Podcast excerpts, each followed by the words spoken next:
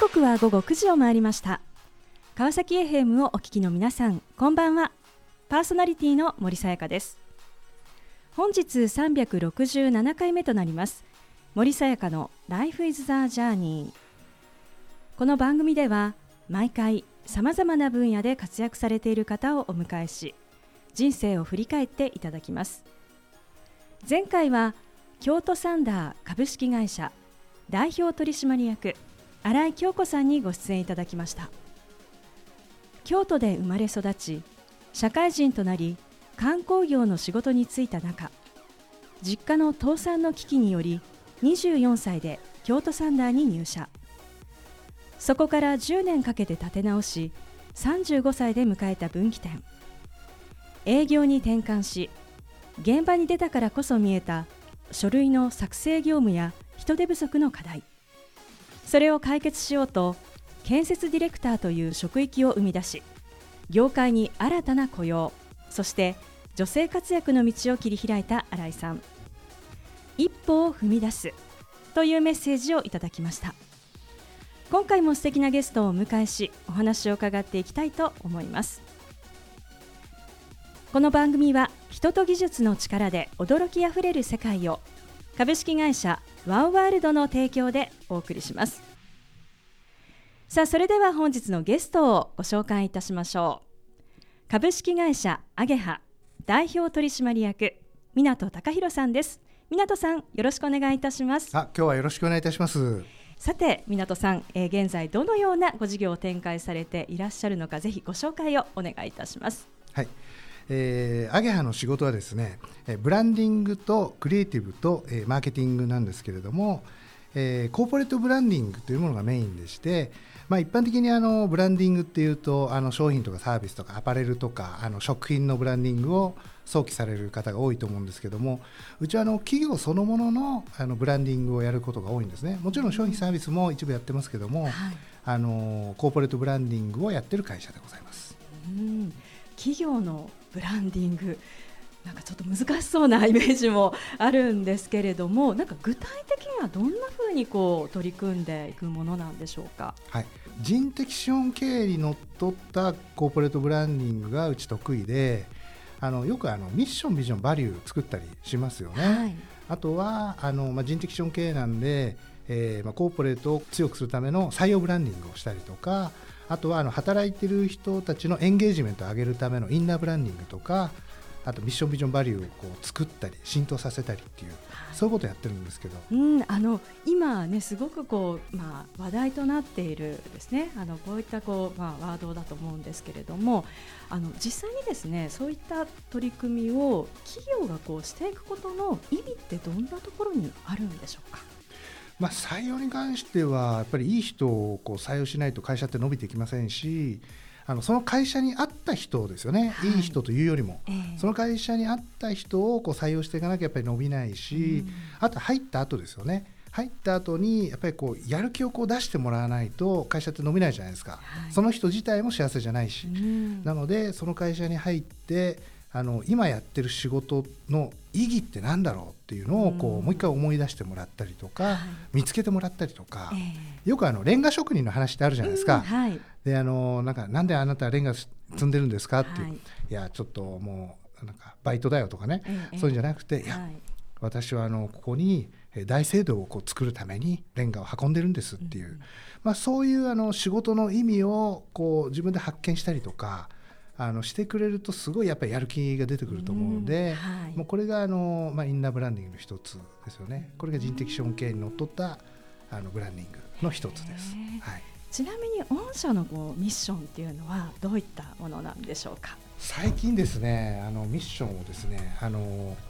作り直しまして、えー、であのミッションビジョンバリューをあの全社員でこう作ったんですね。もともとはあの未来の一歩を作り出すっていうこう理念をずっとあの掲げてたんですけども、えー、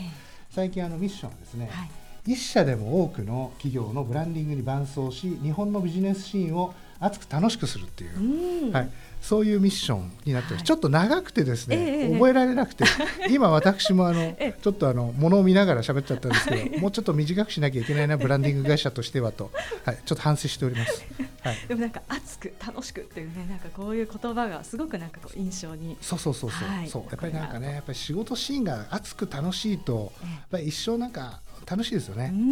やっぱりなんかこうまあ、暗くつまんなくしてるよりもやっぱり熱く楽しくなんかやっていきたいなっていう。でもうお客様もなんかそういうふうにこうしててもらいたいなっていう、はい、そんな思いを込めてこんなミッションを掲げてます。はいあの湊さんの会社ですね、アゲハは実はあの2023年あの9月21日にあの東証グロースにあの上場をされたということでですね、えー、まあ、あの今上場企業として、まあ、道を歩んでいらっしゃるわけですが、まあ、あのぜひですねこれまでどのような道を経て今に至るのかいろいろ伺っていきたいと思います。はい、でもともとあの湊さんはあの学生時代ってどんなこう生活過ごしていらっしゃったんでしょうか？あの高校生からラグビー始めましてですね、えー、で大学もラグビーやってまして、うん、で結構本格的になんか強いところでやってたんですよ。あんまりあのあんまりというかレギュラーじゃなかったんであんまり威張れないんですけどまあまあもうラグビー漬けのもう4年間でしたね。はい、じゃあもうずっとそこに打ち込んでということなんですね。そうですね。本当家とグラウンドの往復でしたね。あ、そうですか。えー、もう学校はあの、うん、多分森さんの先輩だと思うんですけど、あんまり行ってなかったですね。はい。そうですか。でも今振り返ってみて、このラグビーをやっていてよかったなと思うことってどんなことですか？うんうんやっぱりラグビーってあのやっぱり野球とかサッカーと比べてまあマイナースポーツなんでで人口も少ないですからなんかラグビーやってたっていうともうそのすぐ友達になれるというかですね、どこでやってたんですか？みたいな、はい、私明治ですって言うとああじゃああいつ知ってるみたいな。でどこでやったの？慶応ですってあああいつ知ってるみたいな。あ知ってます知ってますみたいなね、まあ、なんかそういうすぐこう友達になれるっていうか距離感が近づくっていうのはありますね。うん、あとやっぱ学生時代は本当しんどい思いしたんで、これはまあラグビーに関わらず別に野球もサッカーも一緒だと思いますけど、やっぱあのしんどい思いしたのはまあ、あの経験としては良かったなと思いますよ。はいまあ、そうしたご経験を経て、まあ、いよいよ社会人スタートということになるわけですが、うん、最初はどのような仕事からこうスタートされたんでしょうか？うん。最初僕リクルートに入ったんですけどももともとは実は NHK に入るつもりでであの学生時代にですね、えええっと、オリバー・ストーン監督のあのプラトーンのねオリバー・ストーン監督の「サルバドル」っていう、はい、なんかエルサルバドルの、えー、っと内戦のね映画を見てでそれを見てあ俺はこういうのを作る、えー、ドキュメンタリー映画監督になるって思ってたんですよね。まあ、その映画別にドキュメンタリーじゃないんだけど、まあ本当ドキュメンタリーっぽく作ってあったんでそう俺はドキュメンタリーを作る監督になるって決めてたんですよ。はい、もうあの大学1年生から NHK に入ろうと思ったんですけど、まあ縁があって。まあ、あのリクルートにこう入ることになりまして、でリクルートであのずっと営業やってたんですね。ビーイングトラバイ就職ジャーナルとか。昔の紙媒体の、はい、で営業やっててで7年間まあ本当に楽しくやってたんですけど、はい、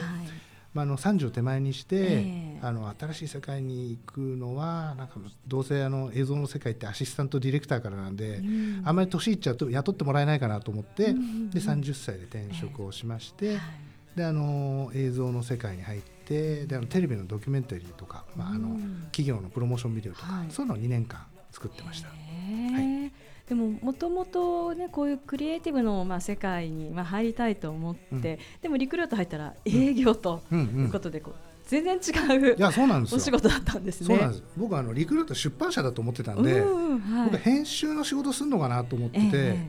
ー、何の本の編集をするのかっていうことしか考えてなかったんですけど、入ったらですね「えお前営業だ」って言われて「え営業って何ですか?」みたいな「リクルートって出版社ですよね」もう編集やるつもりで入ってきたんですけど、みたいなこと言って「え何言ってんのお前」っていう、はい、あのリクルートの仕事っていうのはなみたいな。入社してからあの聞かされて「あそうなんですか」みたいな「だったらじゃあしょうがないんでじゃあビングビングとかトラバイとかやります」みたいな、まあ、そんな感じでしたよね。いやあのその後のお話大変気になるところなんですがあの後半引き続きお話を伺っていきたいと思います、えー、さてここでゲストの方の意外な一面を探ることを目的にこんな質問をさせていただきます。今湊さんが興味関心を持っていることを教えてください。はい、えー、9月21日に上場したんですけどもあの上場してですね改めてあの経営のレベルアップに興味がありましてであのもちろん未上場でもすごく経営のうまい人、まあ、たくさんいるんですけども、まあ、私はあの上場してやっぱりかなり自分自身視座が上がったんですね。でやっぱり情報も増えましたしやっぱ会う人もこう少し変わりましたし、まあ、非常に刺激的です。でやっぱり貪欲にあの吸収してですねやっぱり大きく成長するっていうことしか本当今も考えてなくてもうなんかあんまりこう真面目な答えであの申し訳ないんですけど本当に今もうなんかもう本業にどっぷりっていう感じです。はいいやなんかすごくこう集中されて、ね、あの取り組んでいらっしゃるんだなっていうのがなんかすごくその思いが伝わってきます。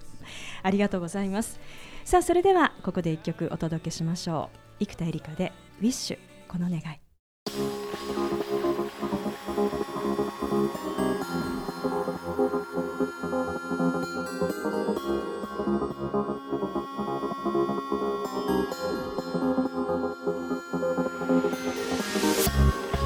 後半も引き続き株式会社アゲハ代表取締役湊貴弘さんにお話を伺っていきたいと思います。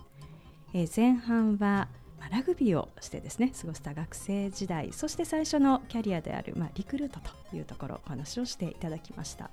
でこちらであの7年間ですねお仕事をまあされて、えー、いたということなんですが、まあ、あのいよいよまあクリエイティブのまあ世界へということでですね、えー、まあ新たなまあ道へと進むということなんですがあの実際にですねこのクリエイティブのまあ世界にこう行こうというふうにこうあのこう決めたですねあのそこのこうきっかけって何だったんでしょうか？もともとあのこれ前半でも話しましたっけね、えっと、オリバー・ストーンの映画の「サルバドル」をこう見て、もう絶対行くぞって決めてまして、で、まあ、リクルート7年勤めて、まあ、30手前にして、まあ、ちょっと30手前にはちょっと別業界行った方がいいんじゃないかなと思って、であの当時新卒の時にですね、はい、あのちょっと顔を出していた会社にあの、まあ、ラグビー部の先輩がいらっしゃってであのその先輩を訪ねていって。てであの入れてくださいって言ったら、じゃあ分かったって言って入れていただいたっていうそんな流れです。まあ、リクルートで、うん、そのね、7年やっぱりこういらしたということで、うんうん、そこでやっぱりこうなんでしょうかねあの、まあ、リクルートでの仕事のこう魅力ってどんなところに当時感じていらしたんですか、うんうんえっと、リクルートではですね私あの人材採用の部署にいたんであの要はビーイングとかトラバイとか就職ジャーナルとかああいったあの求人情報誌の営業をやってたんですね。であの僕若い時にもうこれは本当面白かったなと思うのは、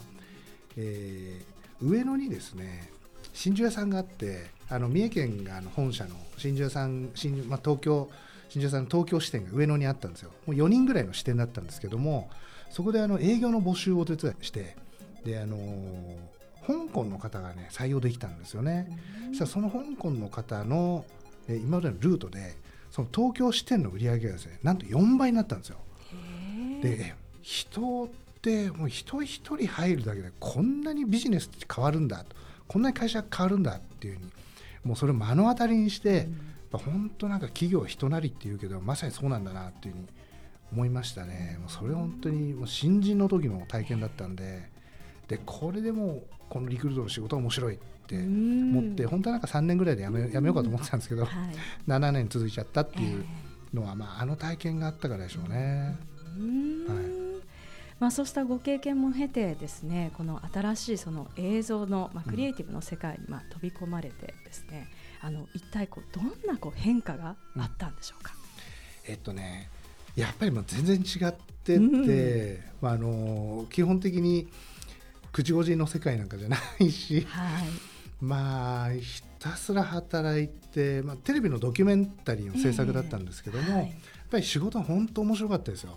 まあ、テレビのドキュメンタリーですからもういろんなところに取材に行くしリクルート時代やっぱりいろんなところに取材に行くといってもやっぱり企業だったし、えー、あのそこはビジネスにあのまあ、閉じた世界だったんですけど、まあ、テレビのドキュメンタリーだと、まあ、ビジネスというよりももっとあの芸術家だったり、はい、あの自然だったり動物だったり、政治家だったりなんかもう非常にあの広い世界のものをこう取材をするのでそれはすごく面白かったですね。まあ、ただやっぱり結構しんどかったのがなんか3日徹夜とかもうざらだったし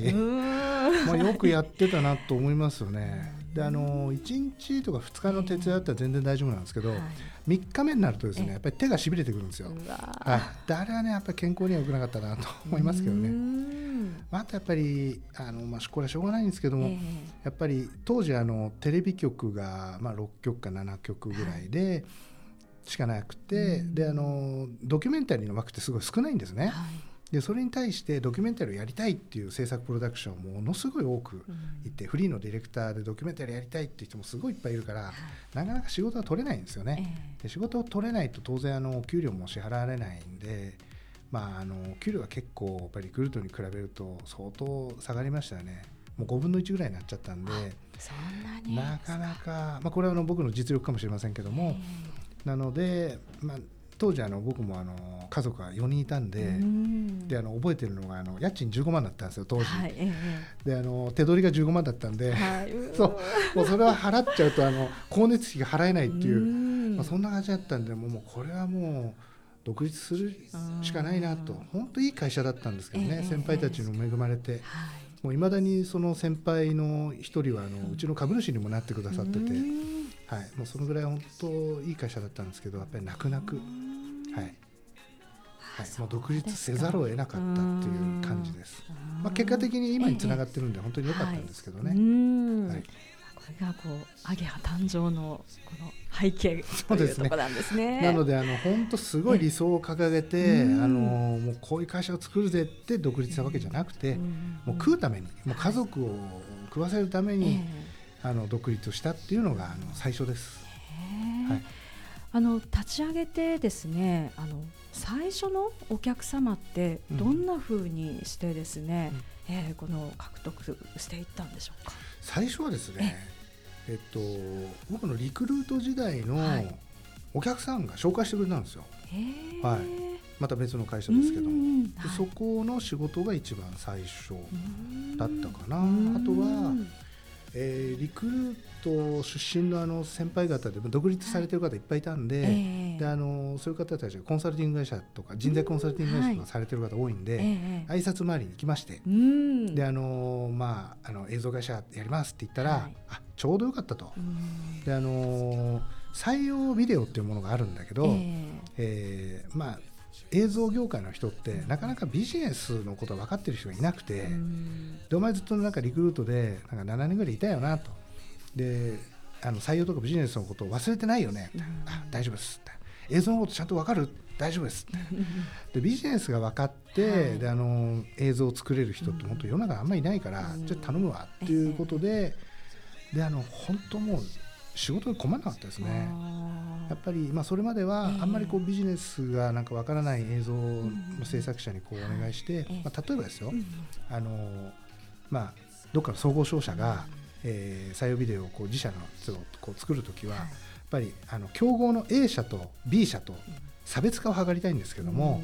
一般的ななんかテレビのテレビを作ってる方だといわゆる総合商社っていうなんかすごくビッグビジネスでなんとかなとかでっていうのしか描けないんですよね。えー、でもやっぱり微妙にやっぱり文化が全然違うんで、すごい自由闊達な会社もあれば、えー、もう非常にもう硬くてもう石橋を叩いて渡るような総合商社もあれば、うん、そういうのを描き分けなきゃいけないんですけどもそれがなんかできる人が少なくて、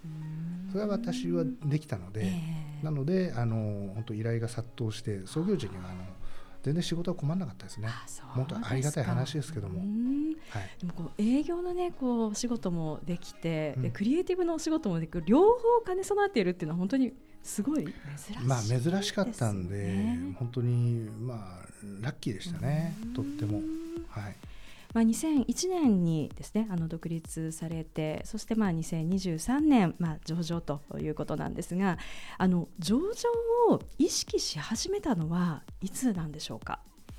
えっと、2001年に創業しましてで僕2005年ぐらいにですねあのある経営者団体で EO っていうところあるんですけどもそこに入ったんですね。でそこであの勉強会にこう出て60人ぐらいいたと思うんですけどあの講師の先生が、まあ、その方も上場企業の社長ではい、であのこの中でこう上場したい人っていうふうに言うと僕以外全員手を挙げたんですよ。えーみたいなあそういう団体に入ったもんですからもうどんどんどんどん上場していくんですよね仲間が。そうするとやっぱりものすごいその後成長していってやっぱり僕の同業なんかもやっぱりもう上場してすごい成長していくんであこれは絶対に上場した方がいいなっていうのはやっぱり仲間のこう成長を見ていてそれは感じましたね。はい、そこでやっぱりこう、まあ、刺激も受けたり背中を押された部分があったと。そうですね。だいいように入ってなかったら多分上場って考えなかったかもしれないですね。えー、はいあのまあ、この今ですねこう事業を展開されていらっしゃる中であの振り返ってみるとですね、まあ、湊さんの中でのその分岐点ですね、うん、あのその場面のところで、えー、こう実感されたことっていうのはどんなことなんでしょうか？そうですねやっぱり、まあ、リクルートに入ったことは一つあとはテレビのテレビドキュメンタリーの制作会社に入ったことも分岐点の一つですしやっぱり独立したことも分岐点の一つですね。やっぱその中でやっぱりあの独立したことっていうのはあの僕にはやっぱり合ってたと思います。うん、はい、やっぱり独立してよかったのはなんかあの全てをこう自分事として捉えられるようになったっていう感じですかね。なんか本を読んでも誰かの話を聞いても、あ自分だったらとかアゲアだったらこうしようとか、まあ、そういうふうにこうできるようになったのはやっぱりちょっとやっぱりリクルートにいた時とはあの感覚が違うかなと思います。さあこの番組ではゲストの皆さんに必ずお聞きしている質問があります。湊さんにもお伺いさせていただきます。これから自分の夢を実現しようと考えている方々へ背中を押すメッセージをお願いいたします。そうですね。あのー、自分の夢を実現しようとする方々は何もしないよりもあのチャレンジした方がいいと思います。で僕もあのリクルートを辞めて転職した時はあの年収が5分の1に下がりましたけどもやっぱり自分の好きな仕事を本当突き詰めて得意なことを、まあ、あの2つぐらい身につけられたらその掛け合わせですごい稀有な存在になると思うのでやっぱり好きな仕事だったらもう迷わずやってみるといいと思うんですよね。でダメだったら戻ればいいんで、はい、まずやっぱりいろいろ考えないで考えちゃうともう やらないんで いろいろ考えないでもう決めてもう飛び込んでみるっていうのがいいんじゃないでしょうか。素敵なメッセージをありがとうございましたということで本日は改めまして株式会社揚羽代表取締役湊剛宏さんにご登場いただきました。湊さんありがとうございました。ありがとうございました。さあそれでは最後にもう一曲お届けしましょう。 Mr Jukes で Leap of Faith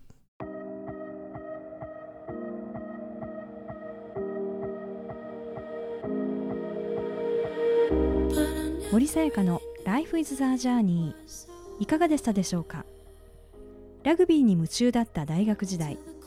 リクルートに入社し7年間の営業経験を通じて培ったビジネスの力。30歳を迎える中やりたかったクリエイティブの世界に入るものの厳しい労働事情からやむを得ず2001年起業へ。事業を立ち上げ周囲の経営者に刺激を受けながら2023年9月東証グロースに上場しさらなる成長に向けて歩みを進める湊さん。異なる2つの得意。それを軸に掛け合わせ自らの希少性を高めていく。上場を果たし新たな領域で貪欲に挑戦しようとする湊さん。その姿に私も刺激をいただき目の前に広がる世界でどのように自らをクリエイトしていこうかそう改めて考えさせられたそんな時間でした。次回はどんな素敵なゲストの方が来てくださるでしょうか。来週もまたこの時間にお会いしましょう。今日も一日お疲れ様でした。おやすみなさい。